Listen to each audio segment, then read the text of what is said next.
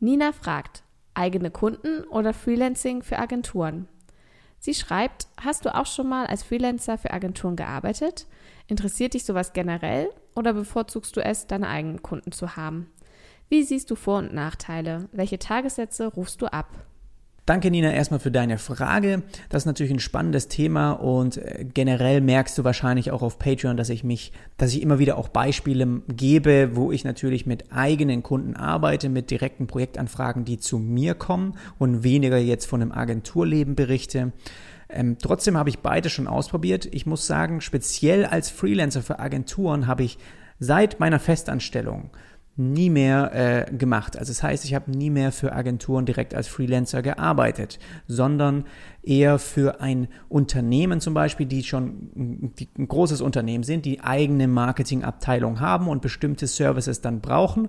Und dann ist es so, dass zum Beispiel Matthias auch, ähm, mit dem ich jetzt häufig letzten Jahre auch gearbeitet habe, der hat einfach einen Pool, auch ein Netzwerk an Freelancern und dann sagt er, er braucht, äh, da kommt ein Projekt rein von diesem Unternehmen auch aus der Marketingabteilung. Dieser Draht ist einfach aufgebaut schon über Jahre hinweg, ja, und wenn es da ein passendes Projekt gibt, wo er sagt, da könnte ich auch eben die, die, da, der, ja, Jonas gebrauchen mit dem, was er eben kann als Designer, als für die Strategie, dann helfe ich ihm sozusagen bei diesem Projekt und dann arbeite ich auch als Freelancer, ja, und dann geht es auch nach Tagessätzen. So, wo äh, sehe ich die Vor- und Nachteile? Ganz klar ist für mich, dass wenn ein Kunde zu dir kommt und du eben für ihn zum Beispiel ein Website-Projekt umsetzen sollst, dann hast du ganz klar die Kontrolle von vorne bis hinten. Das heißt, du entscheidest, wie dieses Projekt abläuft, weil der Kunde, der sozusagen zu dir kommt, hat, ist auch erstmal nicht der weiß erstmal nicht, ja, wie das normalerweise so abläuft. Und ich habe gemerkt, dass wenn du als Freelancer arbeitest, ich zum Beispiel auch dort für Unternehmen oder auch wahrscheinlich bei Agenturen ähnlich, dann musst du dich erstmal anpassen, weil dann gibt's Strukturen, die du ein Stück weit befolgen musst. Dann hast du vielleicht einen eigenen Prozess, den du eigentlich ja generell eher mit, mit deinen Kunden so handhabst. Der passt da aber völlig oder überhaupt nicht rein, ja, weil sie ganz anders vielleicht ja, hinter dem Projekt auch stehen oder dafür brennen, sondern manchmal sind es einfach auch eher ja, Dinge, die abgearbeitet werden müssen. Ja, es ist nicht so wirklich eigentlich das, was ich sehr so gerne mache. Also ich mag es wirklich auch von, von Anfang an zu wissen, am Ende entsteht ein, eine Wandlung, ja, entsteht ein Ergebnis für einen Kunden, wo er auch wirklich sich richtig freut und das am möglichst auch, dass er das im Voraus auch schon erkennt, dass da wirklich etwas ist, für das es sich lohnt, was zu investieren, weil er weiß, was das dann im Nachhinein bedeutet für ihn, was er im Umkehrschluss er damit auch an Wert geliefert bekommt. Und dann merkst du eben auch, dass die Zusammenarbeit ganz anders ist, ja, dass dann wirklich, wenn du dann Inhalte brauchst, wenn du dann äh, mit denen redest über über Bilder oder äh, den Empfehlungen gibst, welche Sachen du vielleicht ein bisschen optimieren würdest, ja, dass das auf offene Ohren auch kommt, dass da nichts irgendwie entgegenkommt, weil weil es irgendwie zu massiv ist, weil es gar nicht erst bis zu den Entscheidungsträger vordringt, sondern du hast halt mehr diese Kontrolle, dass auf der anderen Seite auch jemand ist, der so ein bisschen auf deinen Rat hört. Und ich habe halt das Gefühl gehabt, dass ich als Freelancer auch oft einfach ja bei Projekten natürlich meine meine Expertenwissen verbreite und auch in Meetings mit dazugebe, aber es ist sehr häufig so, dass das dann einfach aus meinetwegen politischen Gründen oder aus Gründen, dass einfach die Freelancer dann letztendlich doch einfach die Arbeit ausführen, dass das dann nicht so Gehör bekommt. Und das ist natürlich schade, aber ähm, heißt nicht, dass man damit nicht wirklich auch gut Geld verdienen kann. Also klar, wenn du auch da mal äh, ein, zwei Agenturen hast, für die du angefangen hast äh, zu arbeiten, ich habe auch welche bei mir im Netzwerk, die dann immer wieder dort auch wirklich ähm, Anfragen bekommen für Projekte und dann sagen, hey, wir brauchen hier wieder ein bisschen Konzeptarbeit, könnt ihr uns da helfen? Und dann kriegen die wirklich regelmäßig was. Also das heißt hier nicht, dass du, musst dir auch vorstellen, gerade wenn du jetzt vielleicht auch anfängst, Kunden oder Aufträge zu suchen, manchmal reicht es wirklich, wenn du da eine Agentur oder ein Unternehmen dann hast, die Vertrauen zu dir aufgebaut haben, denen du beweisen konntest, dass du gut, gute Arbeit leistest, ja, das reicht oft aus, um richtig gut auch ein paar Monate mal versorgt zu werden, weil die dann immer wieder kommen. Das heißt, du kannst nicht zehn, für zehn Agenturen gleichzeitig freelancen, sondern dann sind es eben mal zwei und die versorgen dich mit genügend Arbeit, wo du auch sagen kannst, ich bin gerade besetzt, ich kann nicht. Ja, das ist dann auch legitim und das ist natürlich auch was, was ein bisschen ein Vorteil ist von dem Freelancing, dass du auch sagen kannst, ich beschäftige mich nicht mit diesem ganzen Kundengewinn, wie man an Kunden kommt, wie man den Prozess überhaupt da macht, sondern ihr wollt ein Design von mir haben und ein Konzept, gebt mir einfach, schickt mir ein Briefing rüber, wir sprechen darüber persönlich vielleicht nochmal oder ich komme vorbei und ich leg los und kann zu Hause arbeiten und die ganzen Vorteile, die ein Freelancer eben hat. Ja, das kann natürlich auch sein, dass du eher so in die Richtung gehen möchtest und das ist auch völlig legitim und das machen natürlich auch ganz viele und das hat sich auch als gut bewährt. Hier mal eine kurze Unterbrechung mit einer Info für dich. Und zwar möchte ich dir ganz gerne meinen Podcast Premium Zugang empfehlen, über den ich jeden Monat mehrere Sonderfolgen veröffentliche. Mittlerweile sind da auch sehr viele detaillierte Projektdokumentationen dabei, in denen ich genau zeige, wie ich mit Kunden arbeite und wie mein Projektprozess so ist.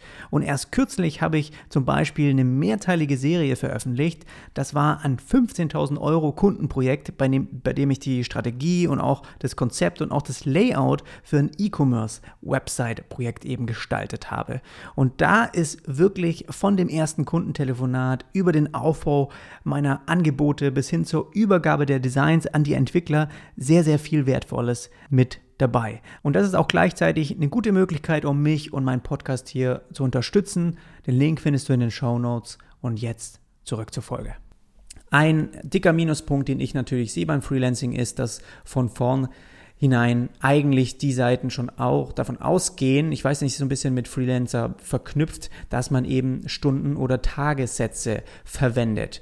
Und da kann ich sagen aus eigener Erfahrung, ja, hab, ich habe äh, anfangs irgendwie bei 35 Euro angefangen. Das war in den das hat, da habe ich sogar noch neben meiner Ausbildung her und auch neben meinem Zivildienst, also da, hat, da war das nicht mehr mein Hauptjob, da habe ich einfach so ein bisschen kalkuliert mit diesen Preisen, ja, und sobald ich dann voll in die Selbstständigkeit rein bin, habe ich damals mit, also vor sechs Jahren, mit 50 Euro pro Stunde angefangen. Das heißt, ich habe auch wirklich mit einem Stundensatz angefangen. Das will ich auch hier gar nicht leugnen, auch wenn ich da jetzt nicht mehr heutzutage dahinter stehe und warum ich gegen einen Stundensatz bin.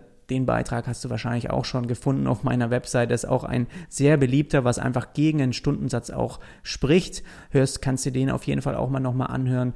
Und ich habe sozusagen dann Irgendwann bin ich dann von Stundensätzen auf Tagessätze auch umgeschwappt und habe eben dann auch, was ein interessanter, interessanter Weg ist, könnte auch mal sein, eben eine Wochenpauschale zu nehmen, zu sagen, hey, wir haben hier nochmal ein neues Landingpage-Layout, das wir brauchen, Können, hast du da Zeit für? Und du sagst, ja, ähm, können wir machen. Eine Woche bezahlen sie dich dafür, also die fünf Tage und die fünf Mann-Tage hast du sozusagen sicher. Und dann ist es, bleibt es dir überlassen, wie schnell du an welchen Tagen die abarbeitest oder ob du die ganze Nacht durcharbeitest. Das ist auch ein Weg, den ich besser finde. Der ist nicht immer möglich. Und gerade wenn du eher so ab, auf Abruf bist, ja, hier und da mal schnell äh, den irgendwie aushilfst, pff, ist es schwierig, auch mit Tagessätzen zu arbeiten. Dann hast du halt einen Stundensatz und der geht dann schnell, auch wenn du mal ein, ein Jahr lang mit denen Erfahrung gemacht hast, dann kannst du den auch erhöhen, weil die wissen, was für eine Qualität sie auch von dir bekommen, ja, und wie viel Wert du denen letztendlich dann auch lieferst, wenn das dann, dann der Fall ist.